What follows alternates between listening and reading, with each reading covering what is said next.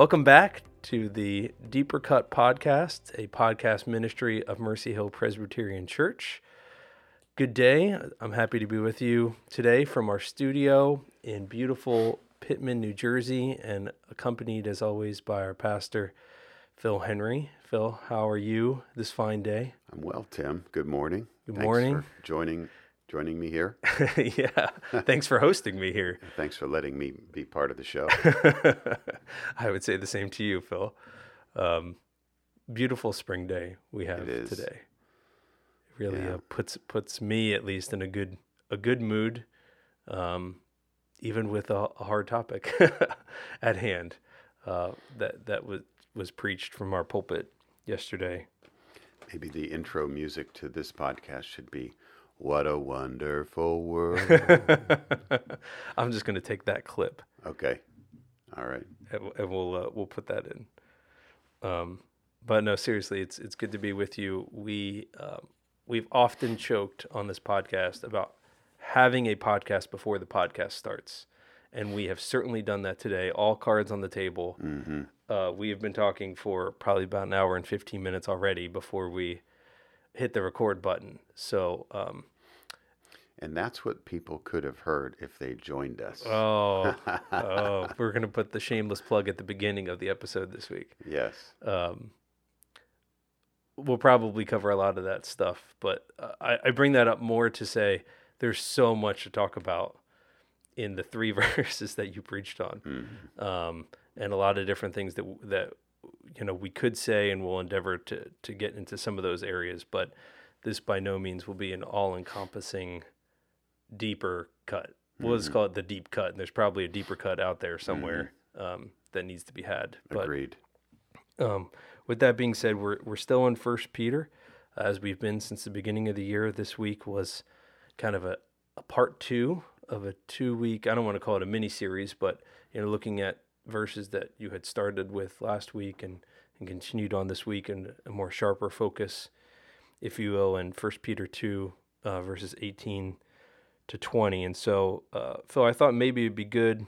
I'm going to read the, those verses first, just to kind of remind everyone what's what's the topic for today, and then as we usually do, Phil, we, we spend a couple of minutes just talking about some some of the homiletics or the the preaching approach, if you will, and um, maybe we can start there because this is a tough passage. As if you if you're not familiar with these verses, I'm going to read them in a second. tough passage in Scripture, and um, certainly wasn't your run of the mill everyday type sermon. I don't think that um, that we heard, and I would presume wasn't an easy one to prepare um, or kind of work through. But I, I'd like to get your thoughts on that. So Agreed. Was not easy to, to prepare or preach, but uh, let's hear the verses and we can. yeah, I'm reading from the ESV. Uh, so starting in verse 18 of chapter 2 in 1 Peter. Servants, be subject to your masters with all respect, not only to the good and gentle, but also to the unjust. For this is a gracious thing. When mindful of God, one endures sorrows while suffering unjustly. For what credit is it if when you sin and are beaten for it, you endure? But if you if when you do good and suffer for it, you endure, this is a gracious thing in the sight of God. So we'll we'll you know kind of go down a couple rabbit holes um, about the, the text itself and, and what you preached yesterday, Phil. But again, I mean, I have not preached on these verses, but I don't think I'd volunteer to do, to do that if you asked me to. So where um, where was your your heart on this? What was God leading you into last week in your preparation, and kind of how do you navigate this from a a pastor and a preacher's perspective? You know, in terms of what do you bring into the congregation to hear from from God's word on Sunday morning? Great question, Tim. So I had prepared a sermon last week with about half of the material I needed to, or I thought I needed to preach 13 through 20, which includes the three verses you just read and a, handful of others. And literally on my way to church, um, and I wanted I wanted to dispatch with this. I mean the the you know I plan out my preaching portions months in advance, sometimes even more than that, uh, thinking and, and praying and studying carefully and thinking about the needs of the church. Uh, but I'm always open to, uh, obviously, that's kind of the man plans his way, but the Lord directs his steps, right? So I'm, I'm always open to adjusting and changing um, that plan. And literally on the way to on the way to church, uh, not with an audible voice, but God told me. He said, He said, we need we need to pause and give a full Sunday to addressing slavery. Hmm. And uh, so, you know, the argument that ensued, it's only seven minutes, but the argument that ensued continued as I was preparing. And really, when I stepped up to the pulpit to begin preaching last Sunday, um, it, it was clear in my mind that we needed to hear about being God's servants and um, and and and the general call to honor, which was the focus of last Sunday's message. Right and this Sunday we needed to focus on uh, slavery as an idea in the Bible for apologetic reasons. And I mentioned in the message that it is often used as a canard or a little rubber duck that's thrown, a chicken that's thrown at Christians. Um, and I'm pretty sure that the average person in our congregation isn't entering into uh, intense debates with atheists and skeptics about slavery but I know their friends are or have. And so I'm often thinking about equipping in the pulpit, equipping people, not just for the conversations that they are having, but conversations that people that they have yet to invite to our fellowship are having uh, uh, as a way of uh, regularly demonstrating the trustworthiness you know, this is what your friends will hear when they come. Hmm. Uh, hopefully, a respectful but uh, simple and profound engagement with issues that are, are real, you know, live ammo, so to speak. Hmm. So, um, plus the, the, there isn't a single person, whether you're in the academic setting, a medical setting, law enforcement, judicial, uh, corporate, uh, nonprofit, uh, self-employed, you know, entrepreneurial.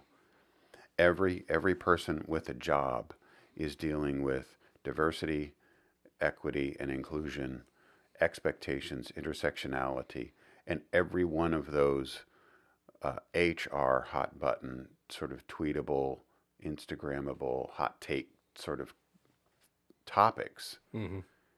uses a tortured eisegesis understanding of the biblical idea of slavery. so, and by eisegesis, you mean reading into, into, the text what I want it to say rather than extracting from the text what it actually says. And that doesn't mean that that it's all wrong. It just means that it needs to be uh, cleaned up and uh, rightly understood understood in, in the proper way. And so that's a lot to ask for in a, in a, for a sermon to accomplish. And mm-hmm. this was, you know, in a way, just a, a gesture. You know, it was just a little kind of like the image I use sometimes is I floated my little rubber ducky across the hot tub or the bathtub. Like this was just one little paper airplane hmm. in the conversation, but hopefully it was helpful for our church and if not immediately helpful, hopefully helpful in the long run. Um, if uh, uh, I don't, I don't wait for encouragement or feedback from people. I, I mentioned to you in our prior conversation that I kind of need to bring my own encouragement into the pulpit and out of the pulpit. It's like I need to be clear in my own mind and in my heart that I've done the work that God wants me to do. Hmm but I got a text from a, a homeschooling mom in our church that thanked me for the sermon because she and her uh, two kids are currently studying the Civil War. Mm. So there's there's equipping the saints right there for the work of ministry. In that I gave her uh, hopefully a pretty well developed framework to think about slavery that she might not have had time or even the ability to do on her own. Hmm. Well, I'm going to give two notes of thanks to you. One is thank you for, um, as our pastor, being, I don't want to say being open, actively listening to the Holy Spirit's leading on how you should, what you should preach and when it should be preached and the church's needs, what we need to hear on a given Sunday. As you just said without saying it, you changed your plans that you had planned months in advance because God laid that on your heart to do that. And it was Palm Sunday this week. Yeah. So, so you know that's not an easy decision to make. I presume you know No. you, you want to preach a Palm Sunday sermon. I would argue, and you you made one case during your sermon that it was a Palm Sunday sermon. I think you could make a number of cases for that being a Palm Hmm. Sunday sermon. Um, notwithstanding that, you could pretty easily place Jesus in as the prime example of what Peter's talking about here, suffering unjustly. Um, but you and, know, and and Peter does do that, which will be my text for Easter. Um, probably, I mean that's the plan. yeah, Um, I, don't know how I'm going to do that because there's a little too much blood in First Peter two twenty one to twenty five for my comfort on a resurrection sermon. But Mhm. uh, I am trusting God for that. That was a big part of it because the the switcheroo that I that I pulled hmm created a ripple not just for Palm Sunday but for Easter, which is you know that you don't want to mess that sermon up. That's that's yeah. pretty. As it's often uh, mentioned, it's the Christian Super Bowl. Oh my goodness, haven't heard that one before. yeah. Um, But, but in all seriousness, I know that's a difficult thing. So thank you on behalf of uh, one of your elders uh, on the session with you, and also as a member of our church, for um, you're just your pastoral heart and your pastoral care of our flock in that way. On a more selfish note, thank you for sharing some of that because you have assigned me the topic to exhort the summer of equipping the saints ah, and so you've given me some nuggets to Yeah. uh, to mull over yeah, a little bit too um, when I think of Ephesians. that's good. So That's good, and that's uh, that's good. um, in in this text, um, I, I will also say on the homiletics, we, we may it's may, the whole podcast certainly could be homiletics today. I think it is a topical sermon, Hmm. so I want to uh, th- those of our listeners and you, Tim. I'll remind you if if you know this, this is a reminder that going verse by verse doesn't guarantee that you're not preaching topically. Um, what guarantees you're not preaching topically is that you're actually topical, verse by verse, will incline you towards topical preaching mhm. because the verses are not organic to the sentences that are on the page. And I had a very difficult time stopping at verse 20. In fact, at the very end, one of my final comments in the actual sermon itself, in the words, is To this you were called, which is the beginning of verse 21. Mhm. And it isn't that I didn't talk about Jesus, but in a way, I didn't talk about Jesus. I talked about slavery. Now, I, I still, you know, preach Christ, I think, Mhm. but uh, not in the fullness of of th- that Peter provides, and not as explicitly as Peter does. Um, my uh, my theological the theological path I was following here actually was Peter Eck. So Peter was given this portion of Scripture when he was tasked with the RUF large group lesson last year. They went last fall. They went through First Peter, and so he had verses 13 to 25. And so, and I had Peter's notes, thankfully. and so I'm giving a shout out to Peter Eck. He did a great job in the way he handled this. Um, and in his notes, he even had some of his uh, North Carolina charm with the little sayings. Um, when I said in the pulpit, I said, my tendency is to want to, you do me wrong, I'm going to do you one more. That was from Peter. That was his, that was his saying. Mm. But he included the saying, I turn into the equalizer, capital T, capital E. And I didn't know who that was. Is that a, a TV show or, or uh, like some hitman or something? Is uh, my guess. I don't know. That's my we'll guess. have to do a phone a friend and, and find out what the yeah. reference is. So thanks to Peter for his good work on uh, on this. But Peter had the passage that I think the Apostle Peter was. Uh, that's exegetical preaching right there. Yeah. And you don't necessarily hit every verse when you're preaching uh, exegetically, which may come as a shock to some people. But um, churches and pastors who quote unquote brag about or emphasize they're going verse by verse through the Bible, or the if to- topical preaching is bad, they're the worst uh, uh, violators because every single verse presents a new topic. And so right. you just sort of go to town on the topic and then run to the next verse. It winds up being a sequence of topics in a sermon, but not thir- a thoroughly exegetical sermon, in my opinion. Having said that, topical preaching is good, and I think it's important from time to time. My own view, because this is Homiletics 101, is that the primary diet of the church needs to be exegetical, not topical. But exegetical preachers, as such as myself, tend to shy away from topics, and we can't. And so this topic was too obvious, and it's in the sequence of our going through First Peter. Right to avoid, number one, and I wanted to avoid it. I tried to avoid it. I've told you this already. And God said, "No, we need we need to concentrate on this topic because it's difficult, it's hard, uh, it's uncomfortable, and we need to hear about it." Hmm.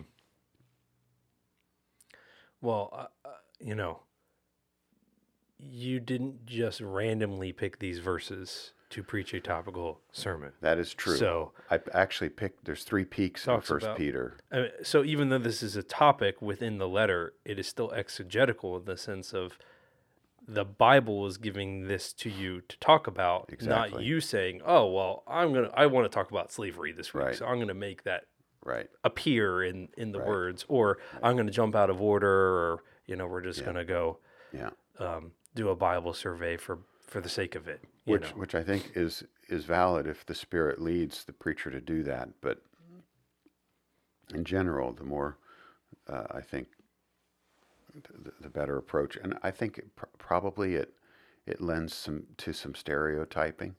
You know, planning out an order of sermons six to twelve months in advance is not. Um, exactly something that a charismatic or mm. a Pentecostal uh, or somebody that wants to just listen to the Spirit, um, I think I think it can it can lend itself to laziness on the part of the hearer and the preacher. Hmm. So, um, I'm I'm looking for that. Uh, if if you know, reformed charismatic is a label, but I I do want to have the Spirit's leading every single Sunday not just because I said that that's what we're going to preach, but that's what the Spirit has certified that He wants me to preach. So I do ask that question. Mm. And this Sunday it turned out that we needed to focus on slavery as an institution. And what I said last week, I committed myself to it in verbally last week because I knew I'd be chickened. I'd chicken out if I didn't. Um, what does the Bible say about slavery? You still eh, you know, you could have had 10 guys preach those three verses and it's going to be 10 different sermons. So that's still the spirit at work, right? Within our pastor, within the man who's preaching from our pulpit on a Sunday.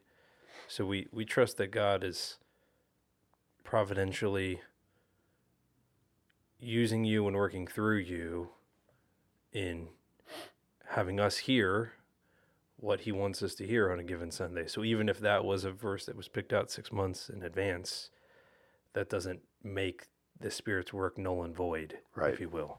Right. So, Well, uh, I mentioned there's three mountains in, in Peter, Mm-hmm. three uh, mega challenging texts. This is the first. The second is um, telling the women of our church that they're to call their husbands Lord, just like Sarah called Abraham Lord, uh, tongue in cheek there, uh, Lord Tim.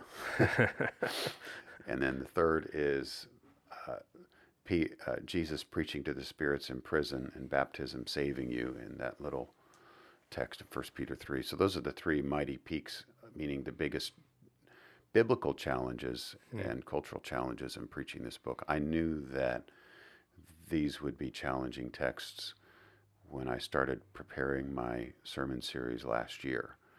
And I've been, by the grace of God, again, Homiletics 101, have been able to study and marinate on all of these topics of just files f- filled with uh, contemporary and classic commentary on these texts and uh, analyses of slavery and, and so forth. I mean, even in the in the the paper this week was this quote. Um, this is Saturday, so or Friday. Um, and this is uh, film professor at University of Texas, Yaki Smith. In the 19th and 20th centuries, lynching was a white public spectacle meant to warn and intimidate black people who, quote, disrupted the status quo or, quote, violated the law. These supposed infractions by black troublemakers were arbitrary. A black person could be killed for not moving off the sidewalk when passing by a white person. So, this is Yaki Smith's uh, quick historical anecdote on lynching, essentially. In 1870, for example, when politician Wyatt Outlaw was appointed town commissioner and a constable of Graham, North Carolina. How's that for a name? For a constable, Wyatt Outlaw in North Carolina. He was lynched by the White Brotherhood, a branch of the KKK, his infraction serving as the first African American town commissioner and constable of Graham. Hmm. So then he pivots. Yaki Smith pivots.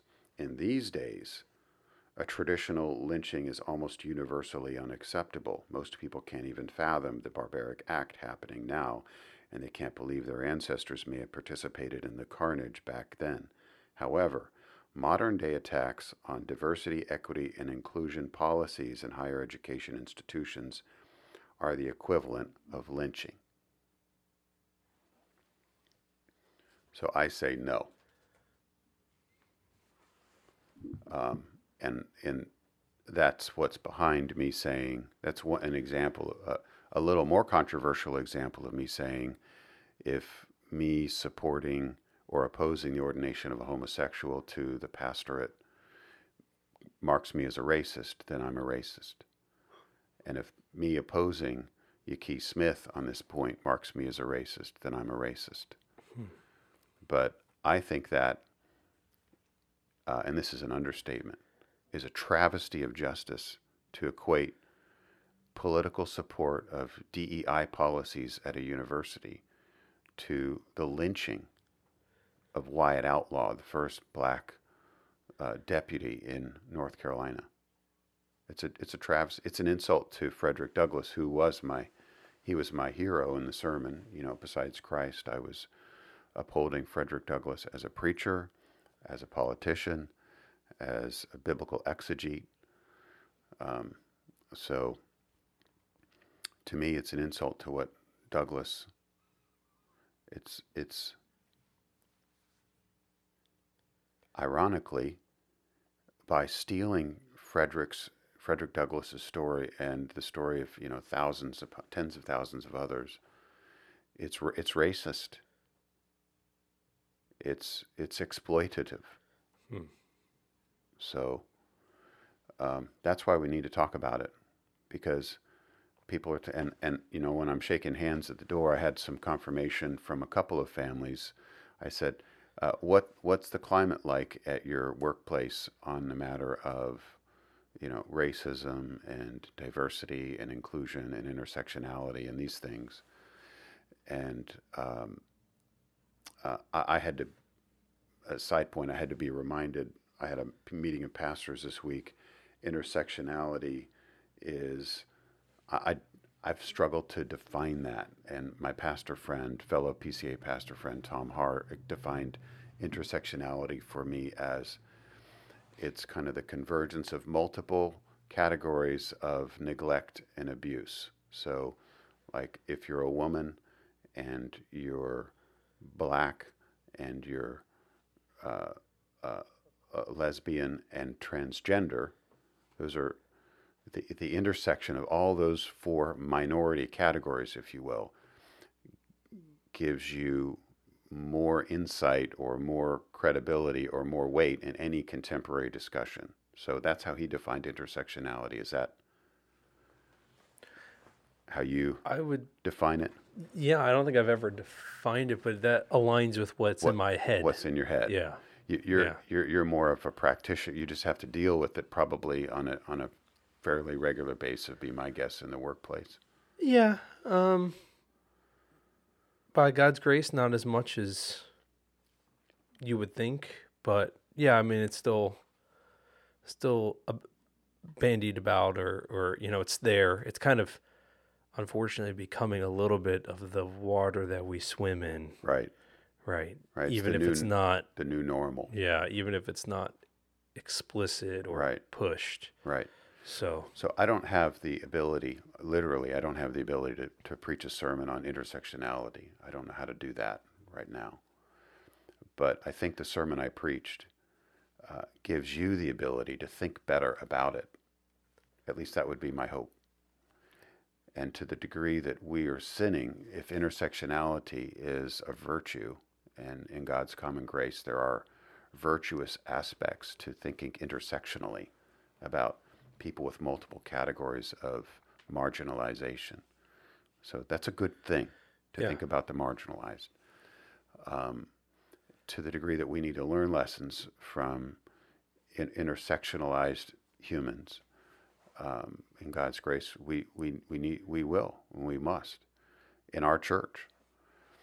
Um, I focused on the marginalized category of race specifically, not the others, and the, it's the combination of categories which makes, I think, at least from what I learned from Tom, and I think it's accurate to what I've been studying and and and uh, grasping over the you know recent months and years.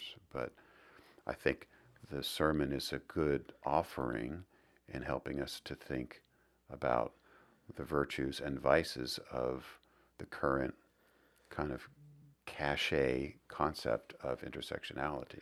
Right.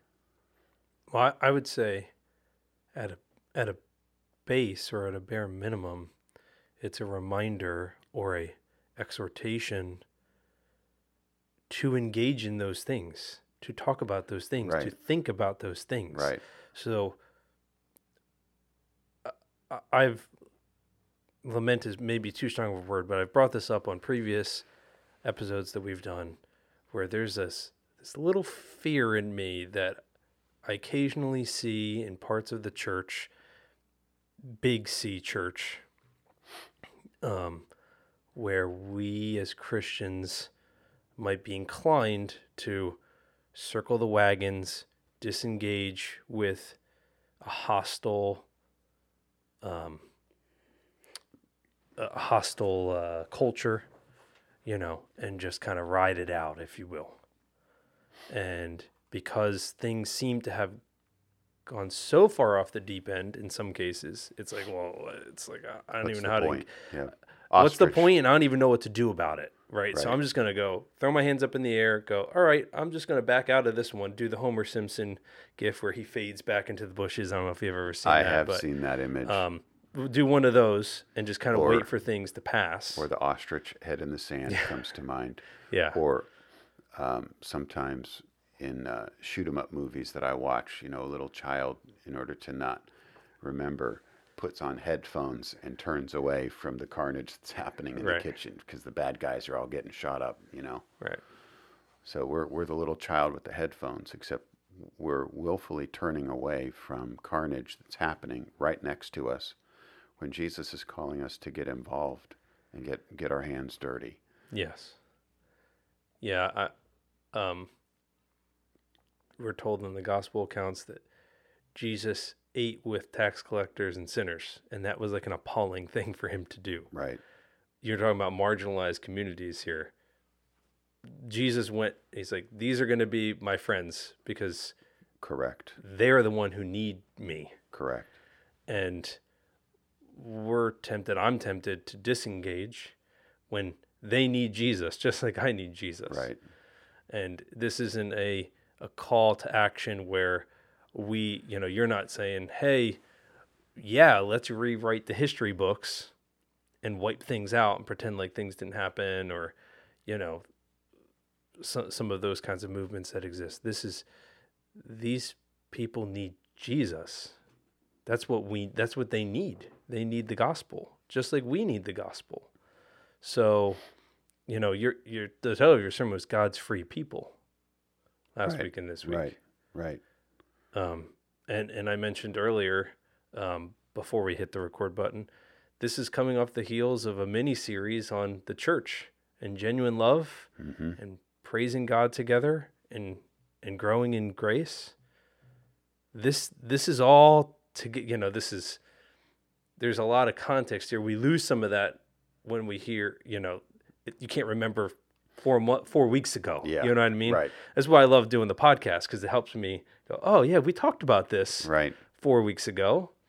Yeah, that plays in right here to what we're talking about today. So, um, yeah, anyway, what I was going back to five minutes in the past, what I was saying, Phil, was just you preaching that sermon is a explicit, not just a reminder, a, a, I think I use the word exhortation to our church to engage in these things. And it doesn't mean, you know, social activism in the sense of like, oh, you know, we have to go out and, you know, join some type of group and go do something about it. But at the very least, we need to be thinking about it. We need to to be praying about it. We I need would to be I would love it if if that to- were to result that Yeah. people were to join a group and do you know do something about it. Even a group that uh, a DEI uh, board or you know task force, and to to challenge the flaw presuppositions in such such a group uh, in a loving, uh, you know, no pun intended, to be a minority voice in that group that's arguing for more of a Christian realism than a non-Christian utopian idealism. There's another layer here, though, from homiletics that that I can't resist. It's just dangling right in front of my face, Tim. And um, it's beneath the surface of the sermon, but it's there. And the phrase in the, in the sermon was uh, Frederick Douglass said, um, and you've got the quote in front in front of you with the message, but he said, "Do we throw out our Bible?" Me- remember that? Mm-hmm. Mm-hmm. And I was Yeah, I'm gonna find it. I was saying I'm I'm using, you know, I'm taking Frederick Douglass's approach in studying the scriptures. I think it's like on page one or two of that manuscript you got there. I will find it. Okay. Um, well, so Frederick Douglass was was Yeah. Engaging in a in he he was one voice in in a larger sea of voices known as anti-slavery exegesis. And very explicitly um, wanting to stick with the bible. And at this time in, in the united states among churches and seminaries and pastors and theologians and so forth. Um, German higher critical methods of interpreting the scripture were were infiltrating all of these institutions. And uh, the Second Great Awakening was around this time as well. Uh, revivalism, as a as an idea, was was uh, kind of extremely common during the Civil War itself, for instance. And this is some church history where I'm not I'm not a church historian, but we can we can uh, defer or refer people to you know smarter people than we are to look at the history of the American church in the 1800s was not a good one. Hmm. Frederick Douglass himself was influenced by Strauss and some other German higher critical scholars. Didn't show up in, in this particular area uh, of, of his work as a pastor. Uh, what I'm getting at is that the very same liberal, unbelieving philosophies that were infiltrating the church around the topic of slavery in the 19th century, those very same philosophies are infiltrating the church today with progressivism, intersectionality hmm. conversations, mm. Wokeism, and these things. And so, just like Frederick Douglass tried to be a voice of reason in that, I'm following my father Christian father, Frederick Douglass, in attempting to use my tiny little voice in our church to say, uh, don't allow these worldly ideologies to infiltrate our understanding of the gospel. But they're quite popular for a reason. We can learn something from them. Hmm. I found the quote. Okay. Right on the first page. If only I would have looked there first. This is from a speech that he gave in New York City in 1859. What do you do when you are told by slaveholders of America that the Bible sanctions slavery? Do you throw your Bible into the fire? Do you sing out, No union with the Bible? Do you declare that a thing is bad because it has been misused, abused, and made a bad use of? Do you throw it away on that account? No, you press it to your bosom all the more closely. You read it all the more diligently, and prove from its pages that it is on the side of liberty and not on the side of slavery. Right. So, um, my thoughts on this come from an article by J. Albert Harrill, The Use of Slavery, The Use of New Testament in the American Slave Controversy, a case history in the hermeneutical tension between biblical criticism and Christian moral debate. That's a mouthful. Mm. But uh, Harrill essentially surveys different approaches to using the Bible in opposing slavery, including Christians who decided they couldn't use the Bible. And so they just opposed slavery because it was wrong. Hmm. and um, I don't think that's an option for us. So I think Frederick Douglass is right that we need to stand on Scripture for our positions. By the way, it's also what Peter is recommending. The Apostle Peter is saying, "You're in the you're in an ocean of unbelief in the in the Roman Empire.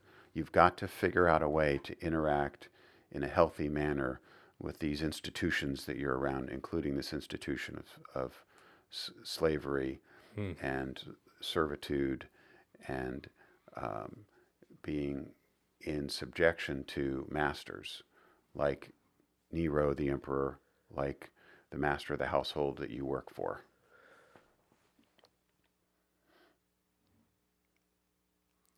Not of the world, but in the world. Correct. Yep, correct.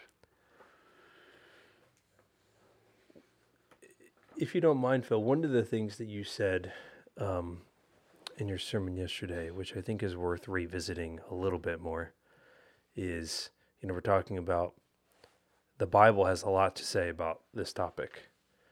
Um, and you, as, as the excellent preacher you are, went right back to Genesis, uh-huh. Um, which I really appreciate. Um, and you do it often. It's not like I'm singling out right. the, the one time that you did this but the fact that the Bible is a cohesive unit from multiple voices over hundreds of years, um, different contexts, different people, different ways of writing. You know, it's this beautiful amalgamation of, of all these different things, and yet it says the same thing over and over and over again. It's not, it's different angles, certainly, um, but it's not different messages. And all the way back in Genesis, you noted there's no slavery in, in Eden. There's authority in Eden. There's a hierarchy given in Eden, but there's no slavery there. Um, and that was, I think, one of your first points in, in showing that slavery is is sinful, and in a way, and I don't know if you explicitly said this, but this is man's sin that's that we've put into the world, not something that God has put into the world. Great point. So, two things are worth mentioning here. Uh, Deuteronomy 24, 1 through 4, is the so called, uh, uh, th- there's a name for it, but it's the exception clause. It's, it's essentially Moses and God regulating divorce amongst the people. And when the Pharisees questioned Jesus about divorce, he said, uh, they said to him, um, Moses allowed divorce. What do you think? Right. And Jesus' response is, He allowed divorce because of the hardness of your heart. I think this is uh, maybe Matthew 19. But it was not so from the beginning. Yeah. This is a great, this is a, one of the classic lines of Jesus. You know, all of Jesus's lines are, are great, but that's one of the, that's in the top 10. It was not so from the beginning. It's like, uh, it's like, whoa, you know?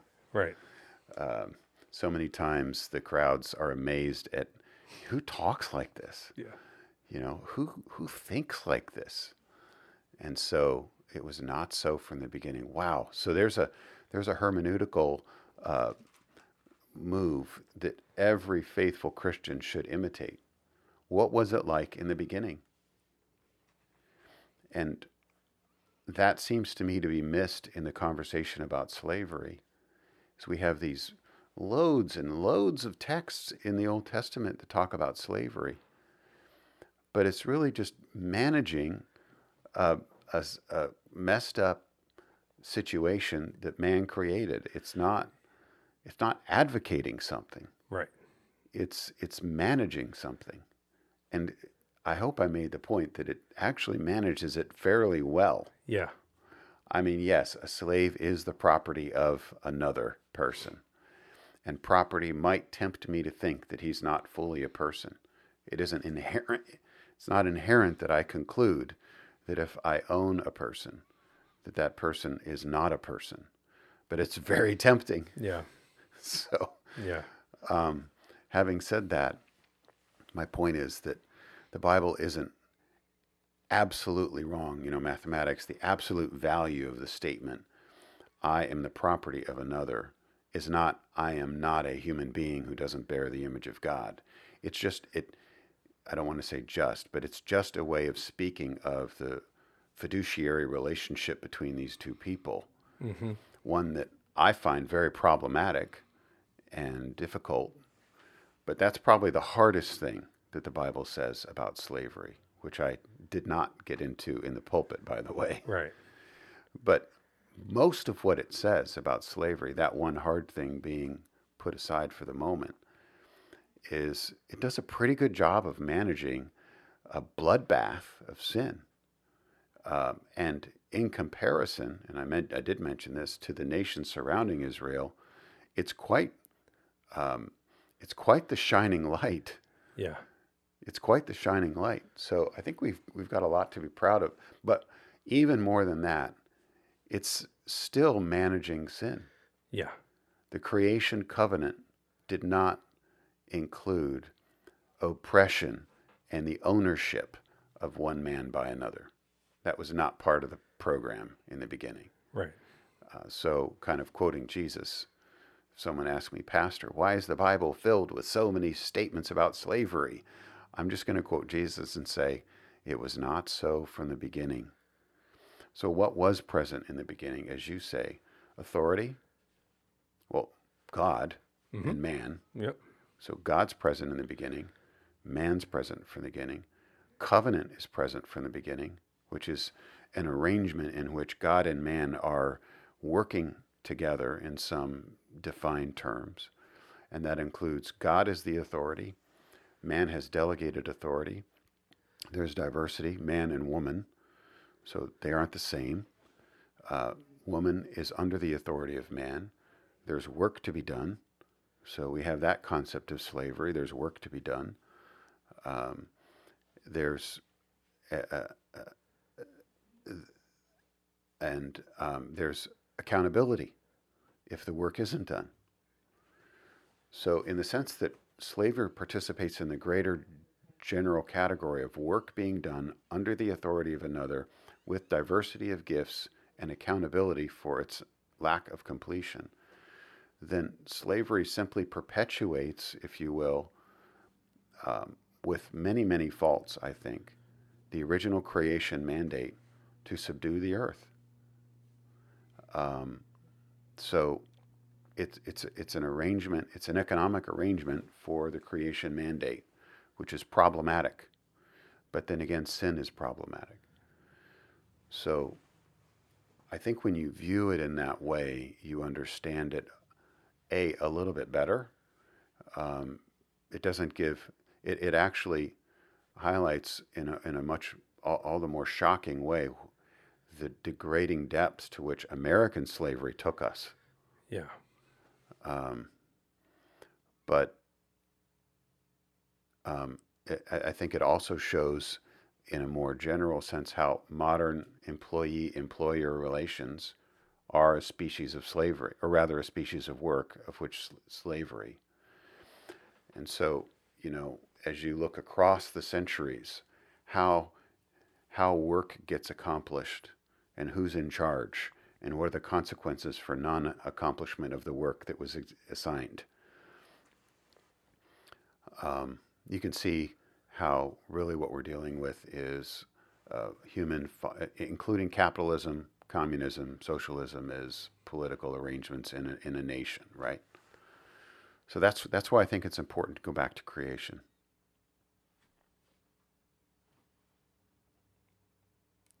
that about wraps up. no, no, I, I, mean, again, I, I appreciate, um, even more so, you know, this conversation and kind of the expounding of that, but the firm footing foundation of this is this is there implicitly in what Peter's writing, right? So it's not like Peter's working out of a different worldview or different context and just coming up with this stuff. Um, and it's important uh, for me, at least. Maybe it's just the way that my head works.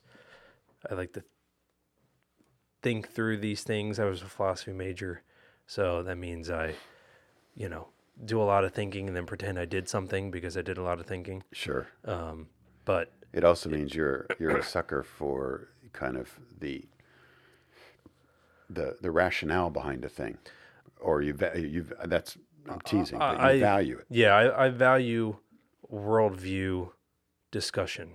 Right, it's the a priori's that you know that are important when you're talking about subjects, particularly hard ones. What are the assumptions that we're making here? Are we talking the same? We talking? We might be talking English, but we might not be talking the same language you know, when it comes to this, some of these things. So um, super helpful. And uh, I'll be honest with you, I mean, slavery uh, is a much kind of harder topic to, to talk about and think about. But I mean, just read through the Bible, read through the Old Testament, and you go, what? Why this? Why this? You know, I've I've shared multiple times on this podcast in my reading plan. I've been going through Leviticus, and now I'm in Numbers, and it's like, why?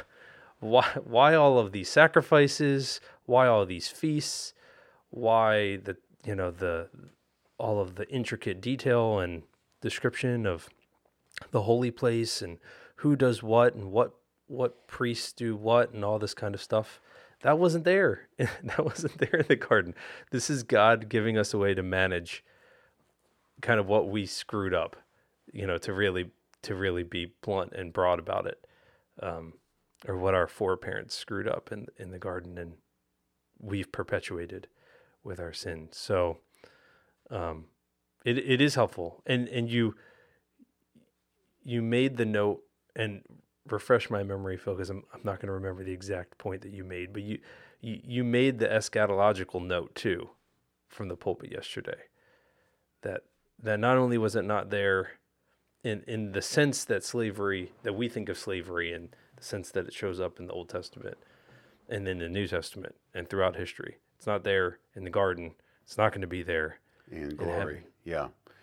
And so, um, but I also took issue with the gradualist That's right. approach, which is essentially what the Confederacy, uh, you know, the the more level-headed Confederates were arguing for. The the the extreme Confederates were were just uh, rank Satans. Um, but the level-headed Confederates were like, yeah, well, you know, this isn't a good thing. We know it's not a good thing, and it's probably not going to go on forever. But let's not fight about it. You know, let's let it gradually die out. And even some contemporary Reformed theologians, I think, will, uh, and I will say, don't quote me on this. I don't. I, I couldn't couldn't tell you for a fact who those guys are, but I, I think they're there. Will say, you know, looking back with kind of with the armchair of, of history behind us, kind of smoking my cigar, so to speak. Um, um, yeah, gradualism was the right way to go. And I don't think it was.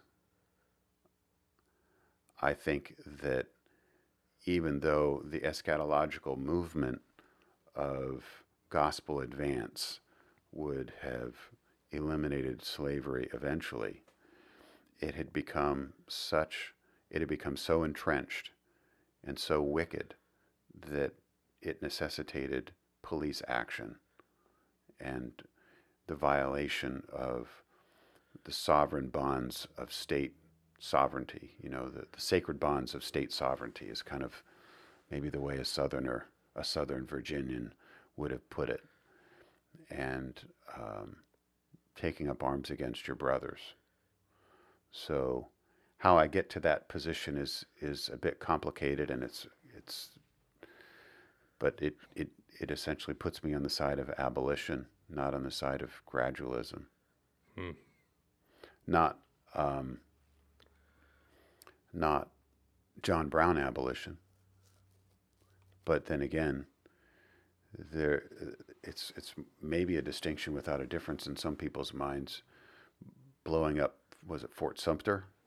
Was that John Brown's act of terrorism? Um, v- versus, uh, you know, drawing up troops at Gettysburg. you know, what's the difference? Well, John Brown is an independent agent, so that's one thing. And I'm I'm with Calvin in that revolution and coercion and military action and a quote unquote just war begins with the representative authorities taking action and I, I simply submit to them. First Peter chapter two, verse thirteen. So I'm submitting to the king when he says we're going to war against the South, I'm I'm I'm signing up.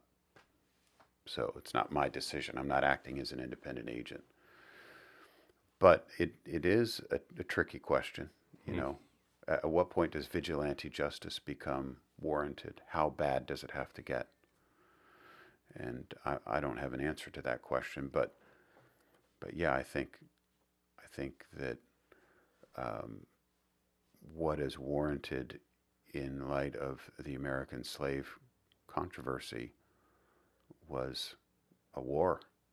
Hmm. Um, I, I, I guess I'm frightened of the implications of that statement because I'm essentially saying all the blood that was shed was was worth shedding, but I think it was at some level. As horrible, horrifying as war is,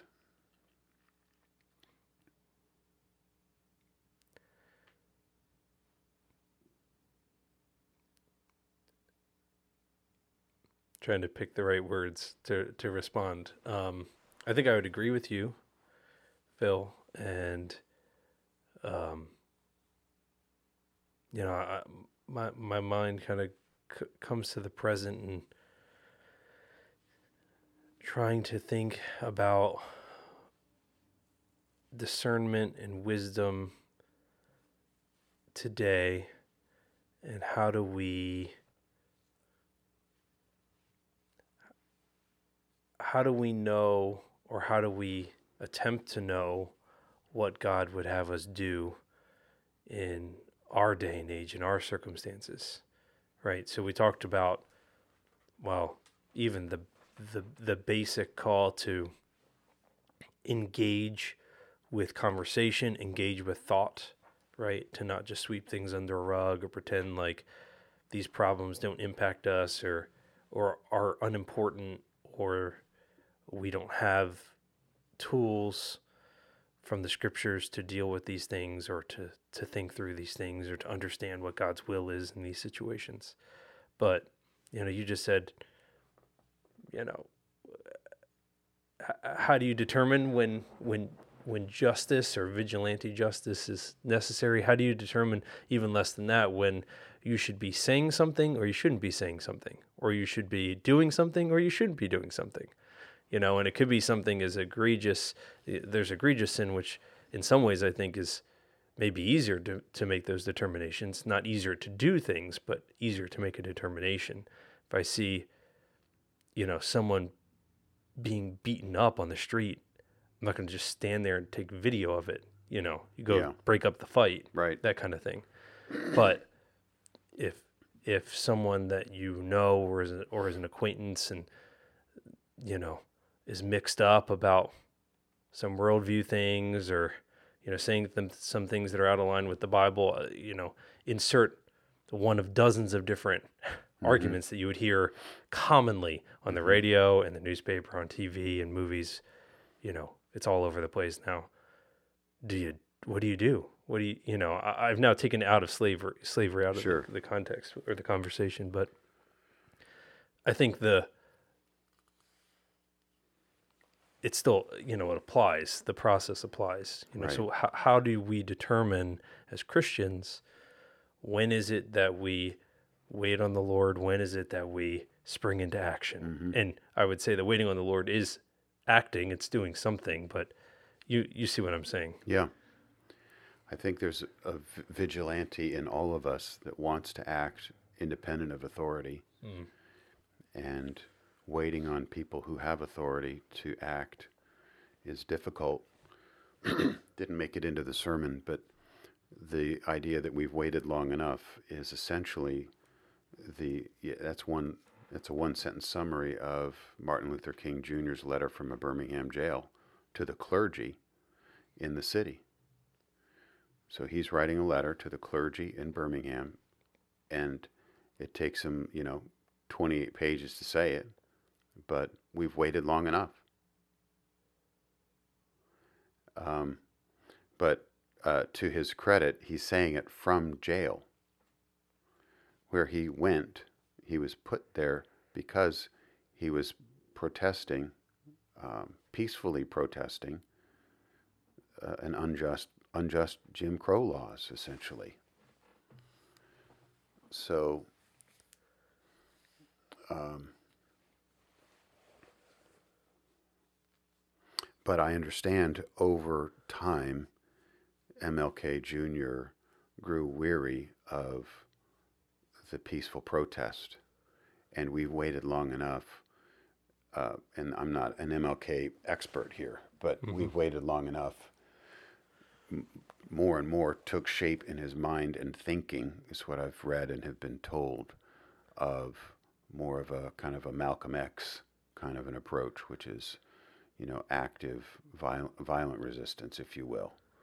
So I, th- I think we have to read these things. I have to. I think we have to think about them. They're they're continue to be relevant. Um, we, you know, those who don't learn from the past are destined to repeat it. And the modern day culture wars that are going on, if we find Christians tossing the Bible out, saying we've waited long enough. And uh, I don't think we can say that.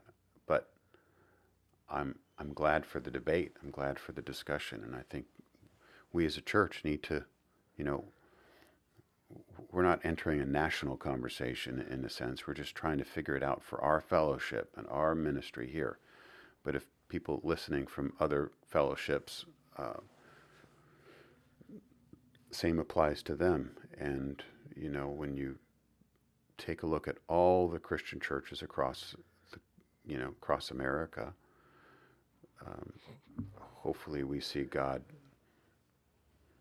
continuing to advance His kingdom on earth as it is in heaven, uh, one sermon at a time. Mm. I don't remember when you said this in the past two hours that we've been talking, but you know, um, the Lord's Prayer, um, Thy will be done on earth as is in heaven. Mhm. That's everything. It is. And I think that's a good thought to maybe end on today is this isn't just outward things. This is everything. Right. We're not just looking for a few nice, sparkly laws to, you know, put the last quivering vestiges of racism in its place, you know, in the dustbin. We're looking for a total renewal of heaven and earth and the elimination of all sin everywhere. And uh, that's not, that New Jerusalem isn't as easy to build as we thought it would be. Hmm. It's an uphill battle every step of the way, and the enemy is dogging us and surrounding us, and we have more work to do than we can do ourselves. So, I'm reminded of um, Jesus' words in in Matthew. Um, I am with you always, hmm even to the end of the age. So, while that's true, and I've used the word daunting many, many times in conversations, even in, in this microphone. Um, we have God, we have God, God Mhm. of the universe on our side yeah, and within us through his spirit. So I'd say it starts with us, the sin, the mortification of, of our sin, the change that can happen in your marriage, in your household, in your neighborhood, on your street, in your church. You know, we want God to act through the means of grace that he's given through his bride, through the church. Well, that's his people. So it starts with us, you know, and um, I think you've given, he's given through you some impetus here with the words that you spoke in your sermon to help us begin that engagement. If not, we if we haven't already, to think about these things, to talk about it, talk with others in our church about it, talk with our friends about it, talk with our neighbors about it. Do do something other than that's too hard. I really don't want to think about it. You know, God calls us to do that. Um, we can't ignore it. And if we try to, then I would be so bold as to say we're we're sinning at, at that point by neglecting um, or or being unwilling to submit all areas of our life to to Christ's That's true. So I feel like that's a very heavy way to end. So maybe you have something else that you No, can I- offer up. I think, but- uh, w- w- I'll just reprise what you said. I am with you. Jesus said, "Uh, Lo, I am with you always, even to the end of the age. I know it's an uphill battle, but I'm with you. So we have to try, and we try in and through Christ who, who is with us.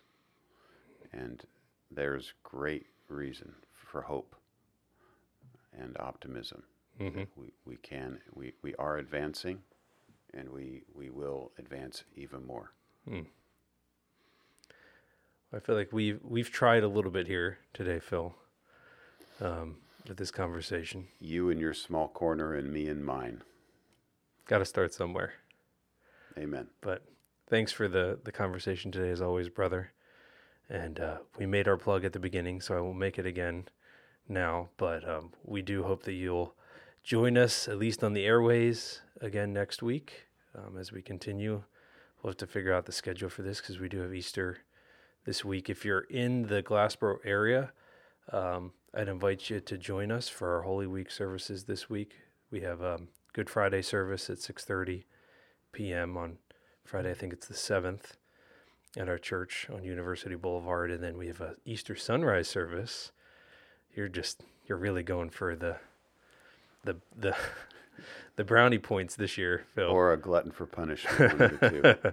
so we have a 6:30 a.m. sunrise service on Easter Sunday, which will be outside, um, and then our, our usual 10 a.m. worship service on Easter Sunday. So if you're around, please join us. Um, all are welcome in our fellowship to uh, to celebrate um, the death and resurrection of our Lord this week. But in, until uh, until next week, we we do pray that you would have a good rest of your day today and whatever day it may be that you're listening to this.